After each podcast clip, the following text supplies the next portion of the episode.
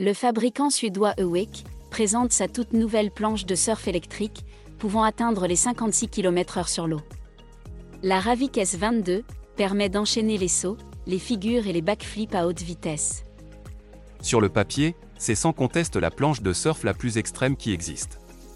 Il s'agit d'une version améliorée de la Ravic S, sortie il y a deux ans, avec plus de puissance, plus de poussée et une meilleure expérience globale.